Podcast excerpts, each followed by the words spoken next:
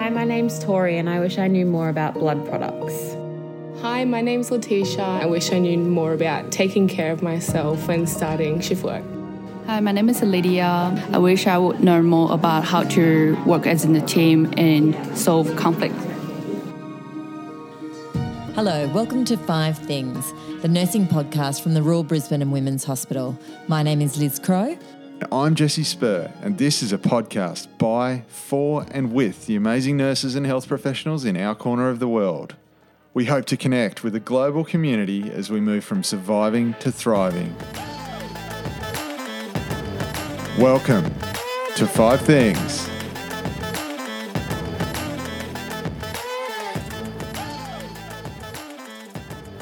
Hello, welcome to another episode of Five Things. My name is Liz Crow. And I'm Jesse Spur. And today we're welcoming Michelle Doidge, who's the clinical nurse consultant for the Infection Monitoring and Prevention Service and was the absolute superstar during COVID here at the Royal Brisbane and Women's Hospital. Welcome, Michelle. Thank you. Wow, yeah, that certainly brought a lot of um, the infection monitoring to the forefront of everyone's mind. It made a lot of infectious diseases consultants famous around the world and kind of shone a light on work that was often done quite invisibly in the hospital. I'm really keen to rewind and get your origin story and kind of where you started nursing and how you ended up in such a specific area like infection monitoring and prevention. Yeah, well, my journey started. I am trained um, through QUT, so university trained, and I did my last prac at Wattlebrae um, Infectious Diseases Unit, and then started working. Finished in the November and started working in the February there. So at that time, that was 1994. So that was when we were caring for people with HIV/AIDS, and was a really significant time for nursing, and it was a fantastic first job. So met some fabulous uh, people, some fabulous mentors, and also um, some just amazing patients at that time. So, you know, young men and, and women as well that we cared for, and it was a real privilege. I actually met my husband at this at that time too, so he's a nurse as well. Oh, there you mm. go. So, yes. um, the best of times and worst of times. Yeah, that's right. Yeah. so you've literally always been with in the infection monitoring and prevention kind of field. Yeah, yeah. So an infectious diseases nurse, and then and then went on to become an infection prevention um, preventionist. Yeah. Wow, that's so interesting. Now, I I reckon this is probably the greatest first uh, point we've had on our Five Things podcast. Your first point is know your bugs, love your bugs. Mm-hmm. I think it's important. I love my bugs, and that, I suppose that's why I have stayed in infectious diseases um, nursing. Um, I, I love the bugs. I love. Um, you know the microorganisms, the the pathology of it, going to the lab, understanding it, and just it's it's something that affects every part of nursing. Uh, we can't get away from it. No matter what nursing you do, there's microorganisms, there's germs, and so I think it's just so important that you you know them, um, you're not frightened of them, you understand them, and I suppose understanding what your role is with with infectious diseases, with communicable diseases. You know, healthcare associated infection affects so many and um, journeys that our patients have. You know, and MROs we deal with it every day, so multi-resistant organisms. So you're going to come across that every day in your nursing career. So I just think that it's it's a really important part to to know and appreciate the the different bugs that we have. Can I ask if we can just almost put on pause? What is like? What is an infection? Like, what is an infectious disease? Like, what is the actual definition of that? Oh, the definition. You've triple layered, it, layered question. you have, yeah. you have. Um, so, look, infection. It's it's when we have, um, I suppose, germs, microorganisms that in, in sort of invade and grow within our body and, and can cause problems. Uh, with infection prevention, we also are interested in colonization. So, so that's when the it doesn't necessarily harm the person, but it, you have a bug that can affect other people, can harm other people. So that's the big part of infection prevention. And what we do is that even though someone's colonized with the bug, we will isolate them because we don't want it to harm another person who it would cause infection for. So, so we have infection, we have colonization, and we're also really interested in, in healthcare associated infections. So it's the infections that we uh, give to people as part of their healthcare. So that's a big part of infection prevention. That's what we want to want to stop, want to prevent. I, I really struggled with this a bit when I was learning it um, in my first degree in exercise science, and then that kind of helped uh, advance it when I took it on in nursing and understanding that difference between colonization, which is a, a microorganism growing somewhere, contamination, which is a microorganism growing somewhere it's not originally found, which is a lot of what we try and prevent and kind of will go through with the podcast, and then infection, which is the microorganism growing somewhere where it's kind of not normally found. Um, and invading into tissues, causing an inflammatory response, invading into tissues, bloodstream, causing an inflammatory response and a pathological response in the body. I guess was the the mental model that helped understand everything. That kind of unlocked understanding how to do good wound care, uh, how to do good preventative management. And I think we often get a bit confused with trying to just think about these things in isolation, like how to prevent an infection in isolation without thinking about those different things. So hopefully that's kind of a good yeah that's a great description yeah. okay so again me being the novice in all of this what would be the, like the primary bugs that we should be worried about in a hospital if i'm a new nurse or i'm you know i'm anyone really in a hospital multi-resistant organisms. That that's what you will see walking through the wards, and they're the patients that we we predominantly isolate. So what they are is uh, uh, MRSA. So you may have golden staph, uh, VRE. We've got CPE, which is probably our new one. So VRE stands for? For vancomycin resistant enterococcus. So there's a bug that is resistant to antibiotics. Is that that's right? So the yeah. enterococcus is your bug, your bug, yeah. and your vancomycin resistant. So that's your antibiotic. So so it's resistant to the antibiotic that we would primarily use to to treat it if it was an infection. Yeah. Okay. Sorry, I'm, I'm sorry to interrupt. And so what comes next? So we have ESBL, so extended spectrum beta lactamase producing organisms. So that can be across numerous organisms. So again, that's around the the antibiotic mm-hmm. that the antibiotics that we would use to treat it. Uh, we also have a new one, which we're, uh, I wouldn't say excited, but we're most concerned about is CPE. So that's carbapenemase producing Enterobacteriales. And that's around the Enterobacteriales is a group of organisms, and the carbapenemase is the is the group of, of antibiotics. So again, we it's it's the limiting of antibiotics that we have to treat, which is why we don't want our most vulnerable patients to get these organisms because it means that we don't have antibiotics to, to treat the, the infection and then they become very sick. So what happens if you get something like this and there's nothing to treat it? Like what what do we do? Like how do people recover or you live with it forever? Well, unfortunately, if you're somebody who has a bone marrow transplant or something where you're immunosuppressed, you're in intensive care. So, our sickest of our sick patients, unfortunately, it can mean that you actually die. Uh, and around the world, that is what is happening. So, we, we see in, in places like India where they really limited antibiotics because of the, the resistant uh, um, organisms that they have, that they're not doing simple things like chemotherapy now. They're not doing operations that we we um, do that are normal for us because they've got no antibiotics if they get an infection. So it's a really serious problem. And that's why, that is the basis of why we do the infection prevention strategies. That's why we do standard precautions. That's why we isolate people. And it can mean that we end up having to, at, in the attempt to treat those those microorganisms, using multiple antibiotics on that patient, which has a pretty big side effect burden, um, a cost and time burden and for really prolonged periods of time because the antibiotic, the, the singular antibiotic that would have provided coverage for it is off the table. So you might need to use two, three, four to try and adequately cover for it, but also for a potentially five to 10 times longer. And treatment. so, do those people have to stay in hospital for the duration of that treatment? They're usually pretty sick, so yes, mm. but you can also have some antibiotics as, as outpatient. But uh, yeah, you're right. And even some of the antibiotics that that are sort of our top line antibiotics may have other side effects too. So they cause other problems while you're trying to treat the infection. Yeah. So I guess this for me, you know, like we're, we're about to talk about hand hygiene, which I know that people will be rolling their eyes.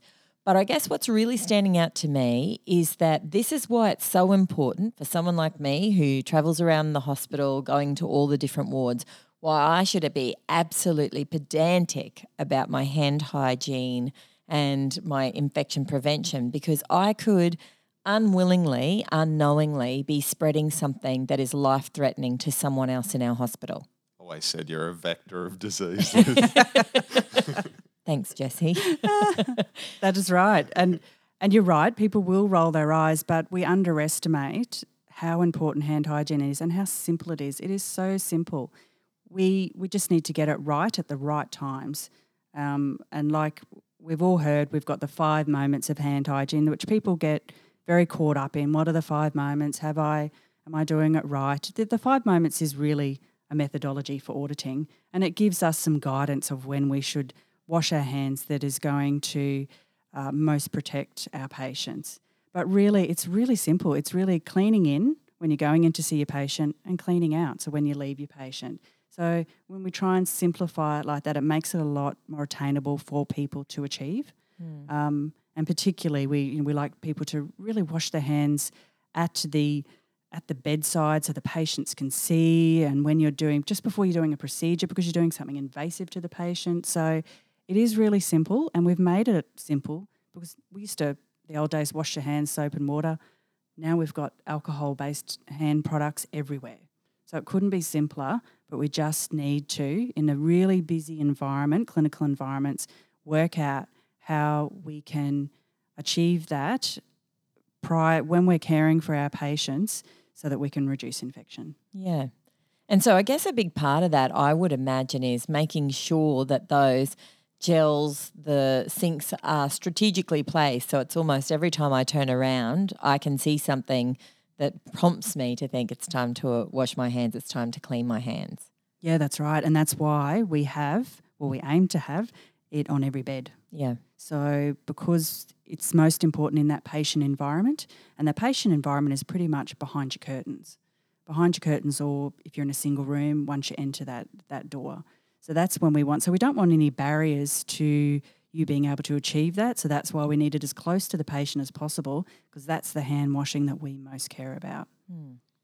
I can remember so distinctly as a junior social worker um, being audited for my hand washing, and I had to wash my hands in this, you know, like put this stuff all over my hands and then wash it and then go under a UV light, and just how surprised I was to see this fluorescent stuff between my fingers or, you know, areas where I'd clearly missed. And I, I imagine that that's, you know, like that's left a real impression on me today when, when I'm washing my hands or gelling my hands. I'm between the fingers, on the tops, on the bottoms. But I guess, you know, is it, is that why it's easy to get complacent? I guess because you think, oh, well, I've done it. But how do we know that we've done it thoroughly? Yeah, you would have been done Glitterbug as part of your education, so it's a really important tool for hand hygiene education. And you're right, we need to do it properly because you can do it very quickly and often, which you may have found you might have missed out your thumbs or missed out a part of your hand. And I think it's just getting into a routine as, as, as healthcare professionals to know that you, like you do with every every other skill, know that you've done it thoroughly, done it well. It's about the five moments, but it's about also doing it well. Yeah. it's building it as a habit, really, and obviously, then the the system design to nudge towards doing that habit is a really important thing with hand hygiene. But just practicing it, building it into a habit, and doing it the same way every time. Twenty seconds, twenty to thirty seconds, and then the big thing with the hand gel is letting it dry. It's you're not considered clean until your hands are have dried. That's evaporated off as well. So it's not just give it a rub and then start touching stuff straight away. And the, the the great thing with the gel too is you can put it on your hands and you can be walking to where you got to go. You know, if you're standing at, standing at a sink, you've got to stand there till it sort of happen. And you'll know if you can't put your gloves on, if you need to put gloves on, um, then you'll know that's not dry because it's really difficult to put gloves on if you've got gelled hands. So. We, one of the things we've been encouraging with the podcast is patterning, you know, so for nurses to get into a pattern of how they do assessments, how they're going to organise their day. And I guess that's what you're talking about, Jesse, isn't it? That part of that patterning or part of that habit is I need to clean my hands. I need to clean my hands. I've done this. I've touched that. I need to clean my hands. I've walked outside. I've touched a doorknob. I need to clean my hands. Just that it's, you know, in the foremost of your mind all the time. Yeah, that's right. And and it doesn't have to be we're most worried and concerned about the at the actual bedside and also around you said about touching the environment. Yeah, when you've got frequently touched objects in your environment, they're the things that become the most contaminated. And so being aware of what those frequently touched objects are, and making sure you do wash your hands after that or do hand hygiene after that. So, in a hospital, what is the most frequently touched? I imagine lift buttons, door handles. Yeah, yeah.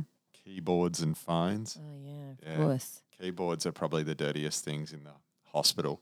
Yeah, yeah, you're right. Yeah. But it's the things that are in the patient environment that we're most so I suppose you've got your your you know, your buzzers, your light switches, um, your bed rails, things that you're going to touch and then touch the patient. So yes, things like keyboards, and I suppose we do have keyboards that are right with with our digital hospitals that are right beside our patients. So yes, keyboards, monitors, screens, those type of things. This might be a bit random, but that's the way I roll. Uh, where do things like a personal mobile phone? Because I often think about that. Like, you know, p- lots of people carry their personal mobile phone. They put it down on the, you know, bench while they wash their hands in the bathroom. They've got it on the counter. You know, like how cont- do you know how contaminated are mobile phones, and should we clean those as well often? Yes, we should. I'm sure there's lots of literature out there around how dirty mobile phones are, as, as with keyboards. We should wash them often um, because we're they're personal mobiles now, whereas Yeah. we may have had communication equipment that the hospital gave us, we left at work. Now we, we take them home with us. So I think it's really important to to clean them um, because yeah, you've got them everywhere. You're taking your bugs home as well, as well as bringing bugs in from from home and having them right in the patient environment. And so, any hospital phones, like DECT phones or pages, they're the sorts of things that also should be wiped down and aware that we're carrying them from place to place, putting them down, picking them up. That's right. I think it's become more important too with COVID. People are more aware of it, and so you're protecting your work colleagues who are going to use that equipment because from respiratory viruses, pretty much, and from you know diarrhea and vomiting sort of viruses. So protecting your staff, you have to come into into my units. They're, they're always wiping down everything, as you can imagine.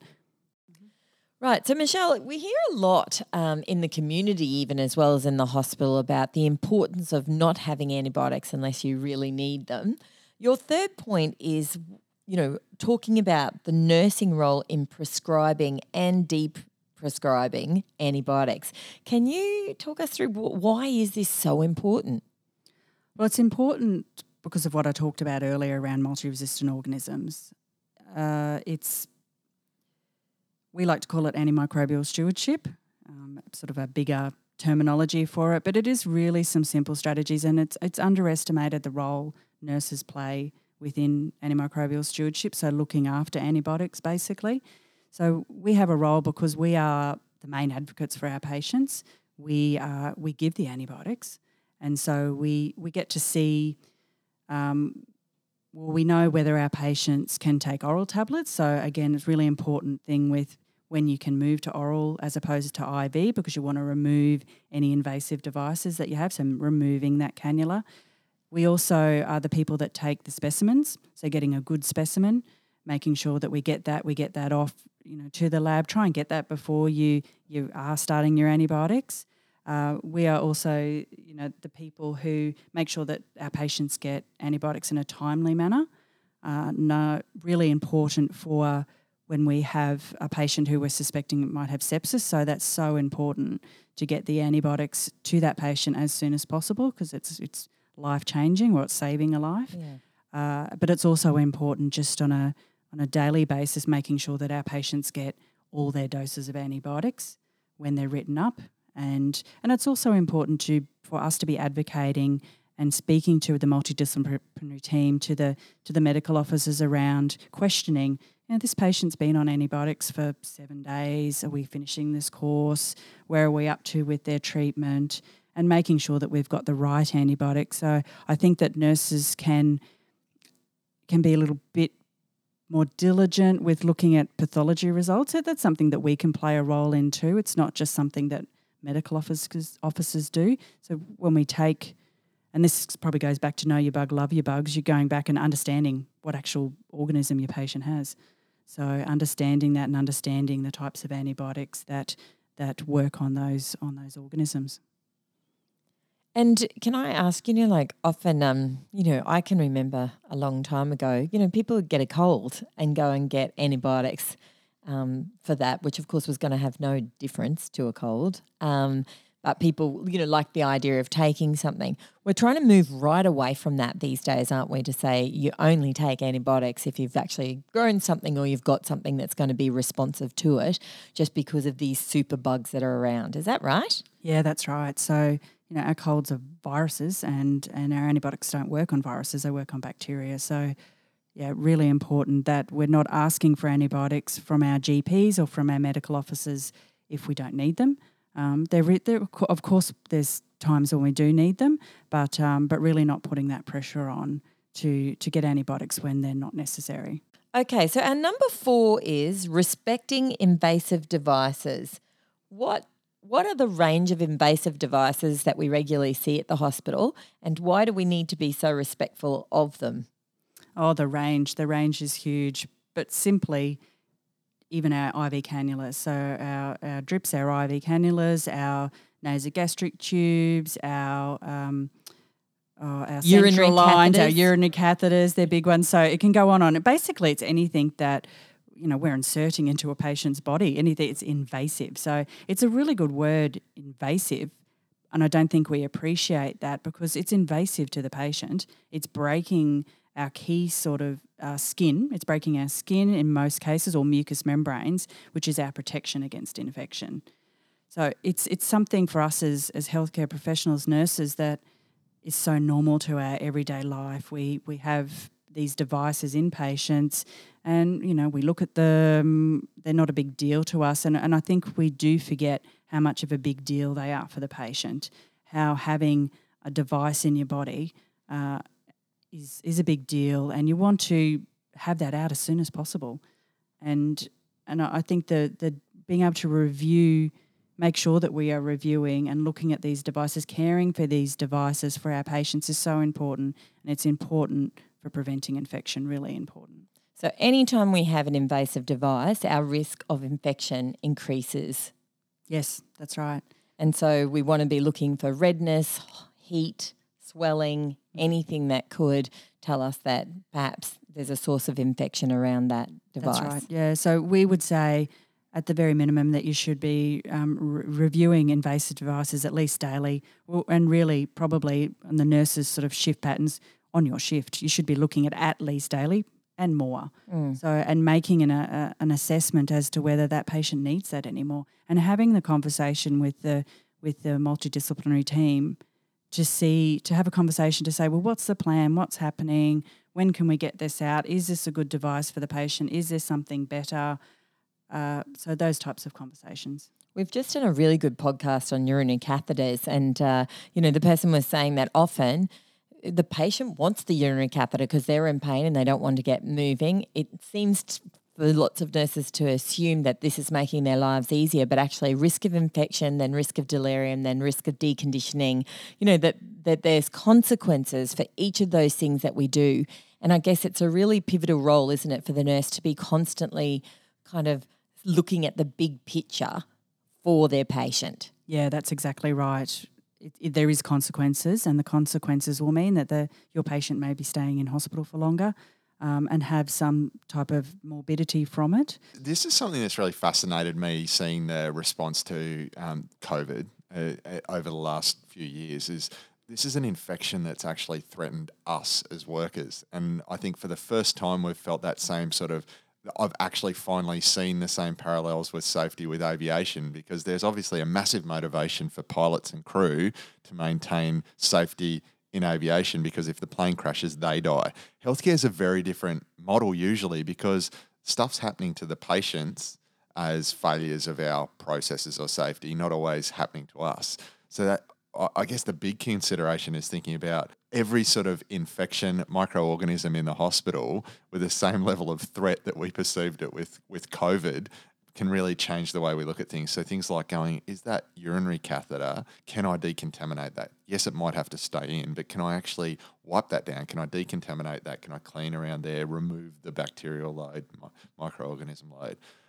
Those sorts of things of just thinking about also, I guess, the, the longevity of the hospital stays for healthcare associated infections going, okay, this patient could be delirious in a couple of weeks and causing us an absolute nightmare. What can I do to prevent this and, and speed up them getting out of there? And Yeah, you're right. And, and and it is. It comes down to the care of it. So we can review it, but we've also got to care it, like you described.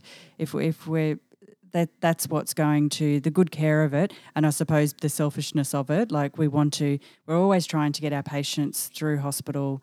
You know, quickly get them home. Um, but also because we are tight for beds, but we're trying so and infection really complicates that. So anything that you can do, and it's so simple, like hand washing, cleaning, caring for something, you know, the, the basic standard precautions that, that are part of infection prevention, these really key things, I think, um, you know, go a long way to preventing infection in our patients.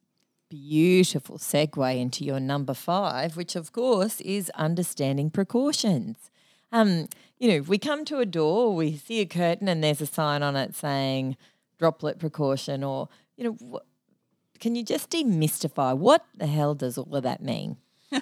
What does it mean? So I said standard precautions. So they're our basic. So for those that are old school, we call them universal precautions, but they're standard precautions. So as, as I described, the the hand hygiene, the cleaning, you know, we vaccinate, we we look at we have sharp safety, we have all these strategies that that um, that come together that are the core of infection prevention. So all together they help to prevent infection. And then what we have um, transmission-based precautions, which is what you're describing with you know airborne contact and droplet precautions. So so if we go back to transmission base, so you look at how the infection is transmitted, and then you apply precautions that will that will interrupt that transmission.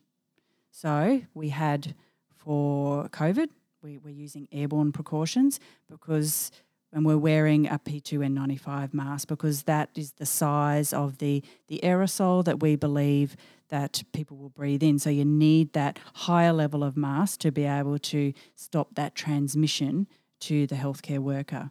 So with droplet, we wear a surgical mask. And so that's for things like like influenza and those other respiratory viruses because they, they tend to have a, a, a bigger droplet. We don't sort of see them, you know, the, the, the mask is enough to protect you from that, that droplet coming into your respiratory, sort of into your airways. And then we have contact, which you'll see the most of. And so contact will be for the multi-resistant organisms that we talked about before, so the, the VREs and the CPEs. And that's about stopping so that the MROs get into the environment, and so contacts about you having the the personal protective equipment or the PPE on that will that will will limit your ability to be able to transfer it to the next patient, and and on top of that, hand hygiene, of course.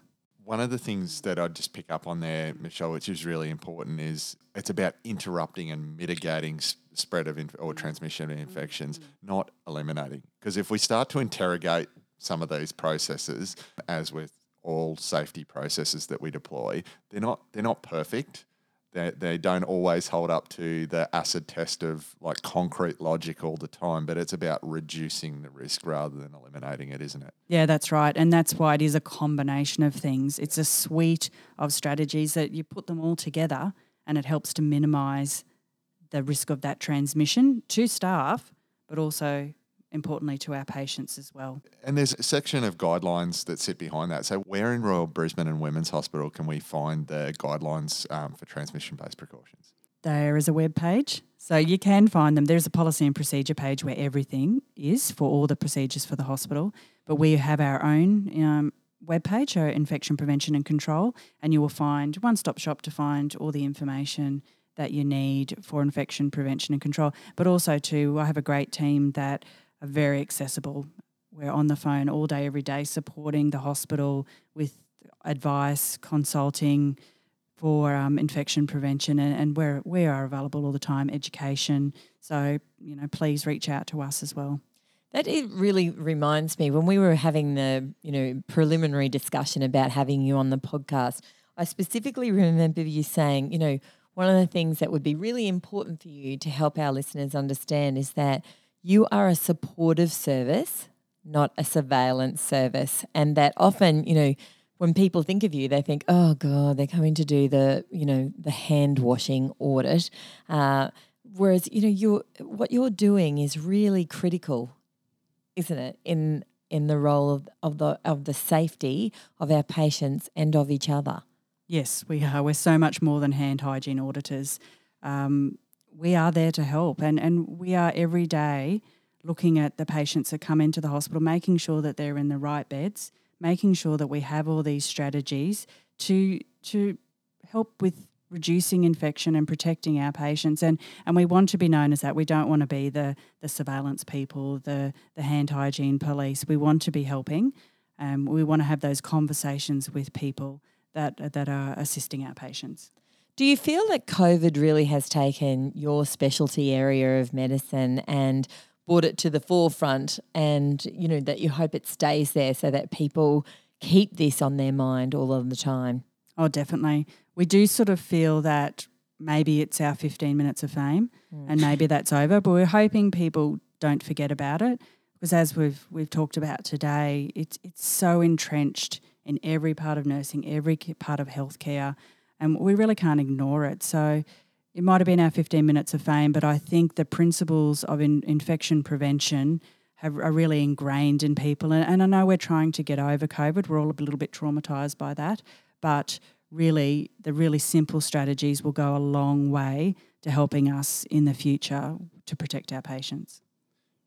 I think I think one last thing on that that I have seen is um, we've probably erred to over application of PPE. So uh, there, there is there is a risk. There's a waste associated with this. There's a there's actually even an availability of the right PPE when we do need it being threatened by over application of PPE. So I think my big sort of I'd implore everyone to look at your transmission based precautions and use just the level of PPE that's recommended because again it's trying to disrupt the chain rather than eliminate. So yellow gowns, we need to conserve these sorts of things. N95 masks, we need to conserve them um, while balancing risk, don't we? Yeah, we do. I mean, we have great supply now, but I agree with you. When things like COVID happen with other high consequence infectious diseases, we go for the top level of PPE. We start there, but that doesn't mean that we can continue on with that. So we modify, we learn more about the disease, we learn more about the organism, we learn more about their tra- the transmission of it, and then we adjust. So sometimes it takes a while for people to feel confident and comfortable with adjusting down to a level of PPE that might not have every piece of PPE on that you need that you think you need, but you know that comes and it's having a bit of a trust in the system that that we are looking at how things are transmitted and we are applying the the PPE that will stop that transmission. Okay, so I'm going to have a go at summarising all of that fabulous content, and if I make a mistake, by all means, jump in. All right, so number one, know your bugs, love your bugs. And this is really all about the fact that everybody should have a basic understanding about in, you know infectious and community acquired uh, bugs so that we know what antibiotics should be given the nurses should be able to you know like keep an eye to timing etc around that number two hand hygiene um, this is something that we can never be complacent about and it's important not to just do it frequently, particularly around the bed space, but to do it correctly.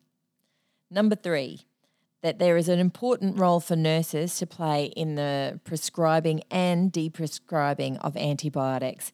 We want to be keeping an eye on how long someone's been on antibiotics, do they actually still need their antibiotics, and preserving, you know, the giving of antibiotics for when it's absolutely necessary.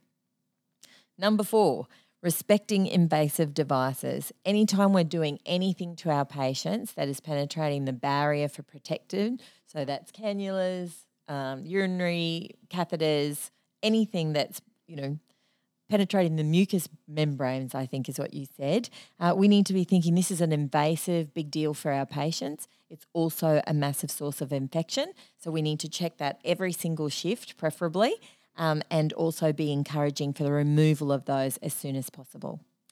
Number five is understanding precautions. And this is really about knowing, you know, about droplets, knowing about um, airborne, and making sure that we're matching that with the PPE uh, and and the hand hygiene, etc., that is necessary for those uh, diseases and illnesses. How'd it go? I think that's fantastic. Pretty good. it's really great to have you on talking about this really important topic. So thanks very much, Michelle. Thank you for having me. The Royal Brisbane and Women's Hospital Five Things Nursing podcast acknowledges the Turrbal and Yagara as the First Nations owners of the lands we now tread. We pay respect to their elders, laws, customs, and creation spirits. We recognise that these lands have always been places of healing, teaching, and learning. We also wish to acknowledge the First Nations people of the lands of our global community and encourage our listeners to seek out listen, and learn from the knowledge held in your shared space. As well as all major podcast outlets, you can find us at fivethingsnursing.podbean.com. Please also subscribe and give us a rating on your listening platform of choice. This helps others find the podcast.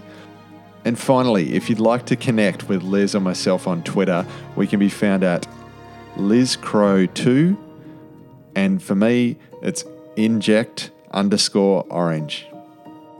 We would absolutely love to hear your thoughts, ideas, or feedback. Thanks for listening to Five Things